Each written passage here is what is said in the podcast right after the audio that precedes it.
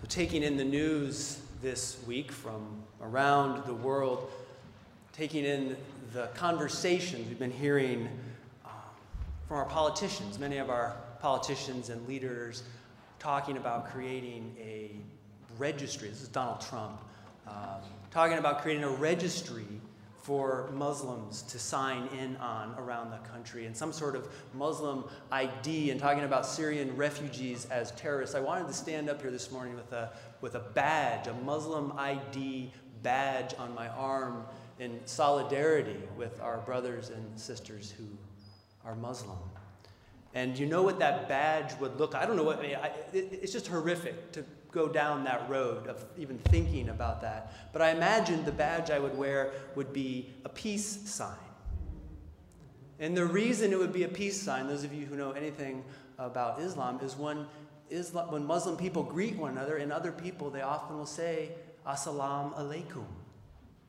Assalamu alaikum. You know, peace, shalom, salam, assalam alaikum. Peace be upon you. Peace be with you. You can say that with me. Assalam alaikum. Assalam alaikum. It means peace be upon you. It is one of the core teachings and tenets of Islam, this notion of peace, of submitting to Allah's will and not doing violence against others. Terrorists no more represent Islam than the Ku Klux Klan represents Christianity.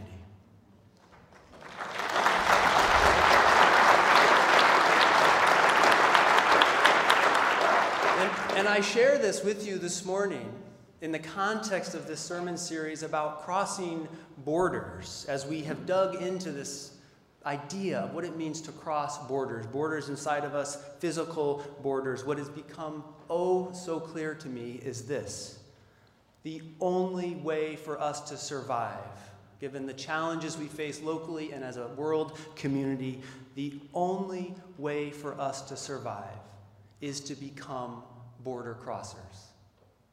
And what I mean by that is to take the first step, to take risks, to move across borders we don't normally move across, to stand with others, to be guided by our deepest hopes and values in that process, to see, to practice seeing the light of the divine in others, and to listen to where love is moving in our own hearts as we cross that border. What's true is that border crossing of any kind requires some degree of faith as we will encounter uncertainty and risks and fear and the strangeness of the new place we've entered. But that uncertainty, that vulnerability that we heard about in our call to worship, that discomfort we experience when we cross a border, that is the human experience of what it means to cross a border. It's part of being human. And if we turn away from this, and put in place borders we will never cross, lines in the sand that we will never erase, we turn away from our humanity. We turn away from the new relationships that will save us.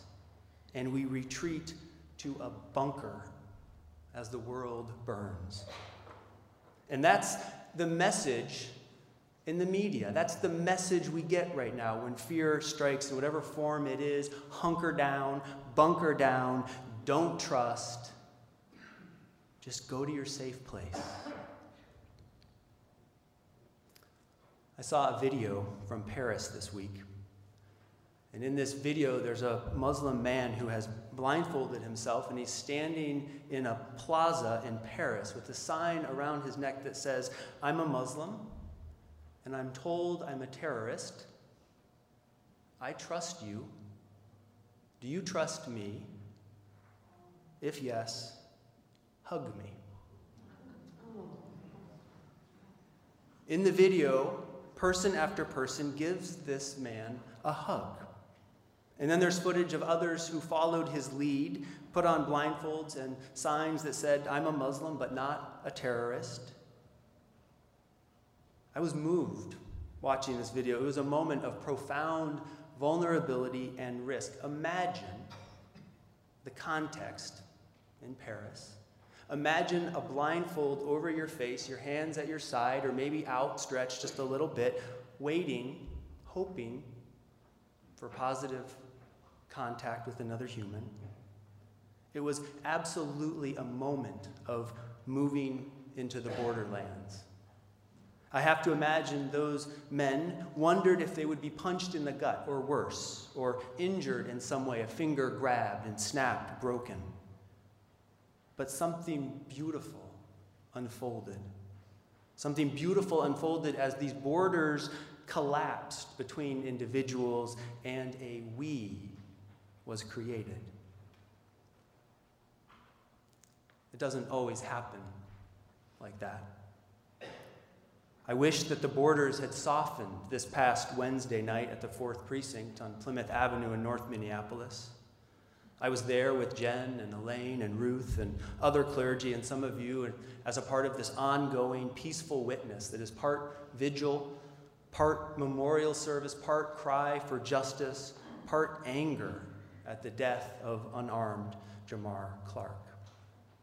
And it's true, at these large gatherings of people, there are always some who are there. They are not the organizers. There are some people who are there who want to stir things up. But by and large, the organizers and those there, the faithful leaders and others, it is a peaceful gathering. So we were there as the police force in riot gear, armed with batons and face masks and weapons began to grow and take positions on the roof of the precinct building.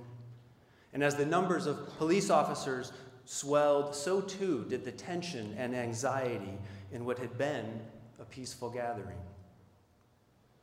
I really wonder what would have happened in, in that moment if those police officers, sensing the border that was being built up, if they would have just turned around and walked back into the precinct and left just a few plain clothed officers at the front, I wonder what would have happened. My, my gut feeling is that the confrontational vibe in that space would have just been sucked right out. It would have dissipated. But the police presence grew, and by the time we left, before the crowd was pepper sprayed, before batons and marking bullets were used, Everyone was on high alert, was jittery, was anxious, was on guard. And maybe you've seen the pictures of what happened later that night pictures of Jeremiah Ellison, Keith Ellison's son, his hands up in the air, a weapon pointed at his chest. Maybe you've heard that city council members also had weapons pointed at them. Thankfully, it's de escalated since that time but the fierce enforcement of borders, borders of the heart, borders of who is human and who is not, borders around what a Muslim is and is not, borders between the life and reality of North Minneapolis and the life and reality of South Minneapolis, borders between white people and people of color. The enforcement of those borders can lead to the low road, as Marge Piercy says. On the low road, what can they do to you? Whatever they want. You can't stop them, they roll right over you. But two people can keep each other sane, can share a hug, can cut through a mob. A few more people, and you have a circle, a collective, you have solidarity, you have a community. Add a few more, and you have real power, you have relationships that can help build a just world. That's what's at stake right now in our city and in our world. The ability to cross those borders and build relationships. It starts, says Marge Piercy, when you say we, and you know who you mean, and each day you mean one more. I was at the fourth precinct again on Thursday night with other people of faith and elected leaders and the police were a much calmer presence. And I have to confess that going to the fourth precinct and being there is in itself a kind of border crossing for me. It moves me out of my comfort zone. I'm getting more used to it, but unlike Sunday morning when I stand up here and preach or a memorial service or any of the work I do here where my role is very clear. I know what my job is. I know how to step into a space and be in that space. My role is a lot more ambiguous when I'm at the fourth precinct. but it's a border I feel compelled to cross. My own life, this is me feeling this, my own life is diminished if I do not stand with those who are calling for justice, those in this community I live in. If I'm not hearing their cries and widening my circle of connections and lifting my own voice. And in that space, I listen. I listen to and I trust the experiences of the people of color who are there. Just this week, talking with my colleague, Makram El Amin, who's the imam of a mosque on North Lyndale, we were talking about The Way, an organization I had not heard much about. He, we, as we were talking, I learned that The Way was an organization started after the rebellion or the riots of 1966, similar to riots that happened in major cities across the United States as African Americans pushed back against police brutality and racial discrimination and lack of opportunity. As someone who wrote about this organization, The Way says, after these riots and this rebellion in North Minneapolis, black empowerment advocates and the city's first Jewish mayor, they came up with an empowering solution.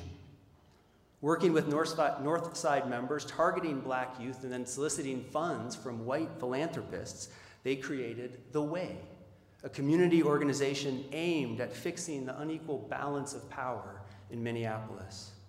The Way enabled, as one writer put it, for people, Northside residents, to become participants in their own economic and political and social struggles for progress and equality. It was part of black empowerment, is what it was. The way existed in one form or another until the early 1980s. And this is the part I didn't know. Right now, in the exact location where the way once stood, is the 4th Precinct Police Station.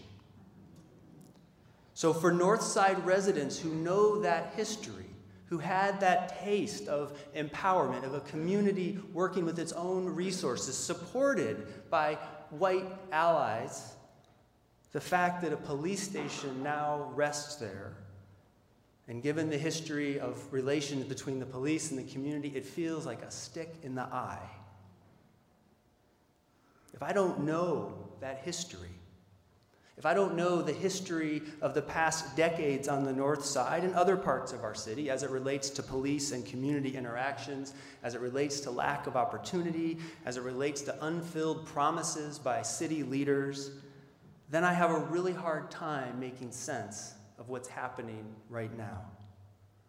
I have a hard time, if I don't know that history, understanding how the calls from authorities to, to be patient and to trust the system and to let things just work themselves out.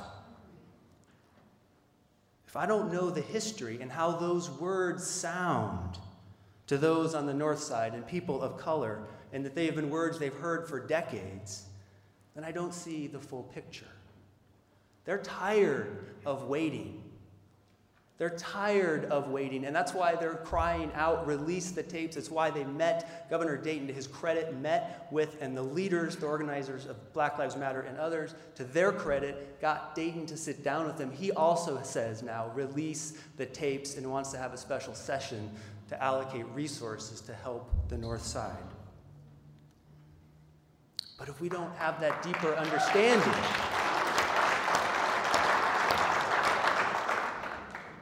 It's a tremendous testament to nonviolent protest. It's a tremendous testament to nonviolent protest. And if we don't have that understanding of the context and the history and the dynamics, we don't see all that's happening. The same thing is true as we look at this Syrian refugee crisis unfolding. As these refugees stream out of Syria, fleeing from the violence of ISIS, the same violence that is striking in Paris and Beirut and in Nigeria and elsewhere, we are watching in real time as borders are being built up in the hearts and minds of people in this country. ISIS is spinning a narrative that says the West and that Russia hate Islam. And with the United States making it nearly impossible for Syrian refugees to enter, and with the talk, even if it's just political show that Trump is putting on about creating an Islamic register, we are playing right into the story. We are fulfilling the dreams that ISIS has that moderate Muslims will say, Yeah, you're right. The West is anti Islam. You're right. And they will join with ISIS. It's a moment when we could unite with Muslims around our country, our city, the world, but we can't do that without crossing borders, without knowing and engaging and talking to our Muslim neighbors, without feeling the blessing of Assalamu alaikum. May peace be upon you. Border crossing is critical if we are going to survive as a human family. When we cross a border, when we begin to know in our bones who we mean when we say we, and each time we say it, we mean one more, then our world changes. I'm thinking about the nonviolent activists, the citizens, the politicians, the community members at the 4th Precinct who long to have North Minneapolis be included in the we of Minneapolis. I think about the little border crossings that happen when you wear a Black Lives Matter button or a shirt. And many of our sixth graders wore, just this past week, as part of their sixth grade curriculum, a Black Lives Matter button. And the invitation was simply to pay attention. How do you feel when you move into different spaces? How do people respond to you? Just notice that is a small but important border crossing. I think of the vulnerable and courageous Muslim in that video, blindfolded inviting his fellow Parisians to cross a border and to create a larger we. And I think about the Syrian refugees and how I want to invite them into my home, into this place. And I stand with our Muslim brothers and sisters who live in the United States, who are Americans. In crossing borders, we discover that our power is in the we. Alone, they can break our fingers, take away our lovers, harm our children. Standing together, arm in arm, thousands strong, that is a different thing altogether.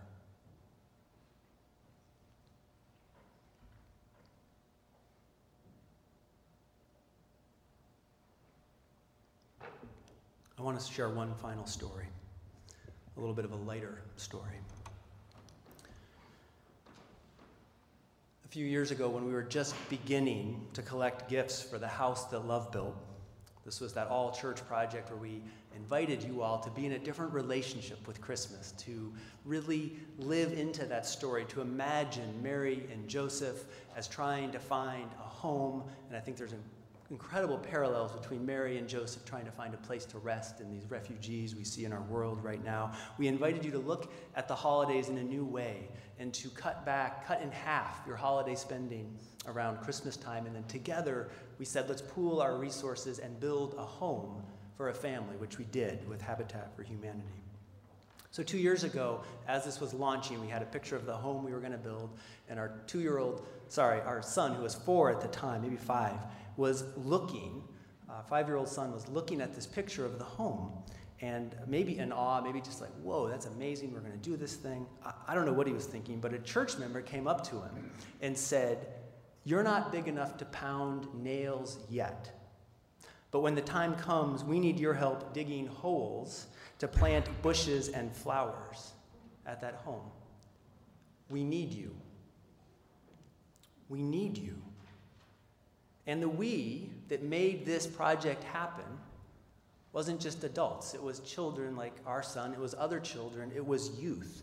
And that church member in that moment crossed a small border so that we included our son in this whole faith community. He was called, our son was called into a deeper circle of belonging, into deeper relationship.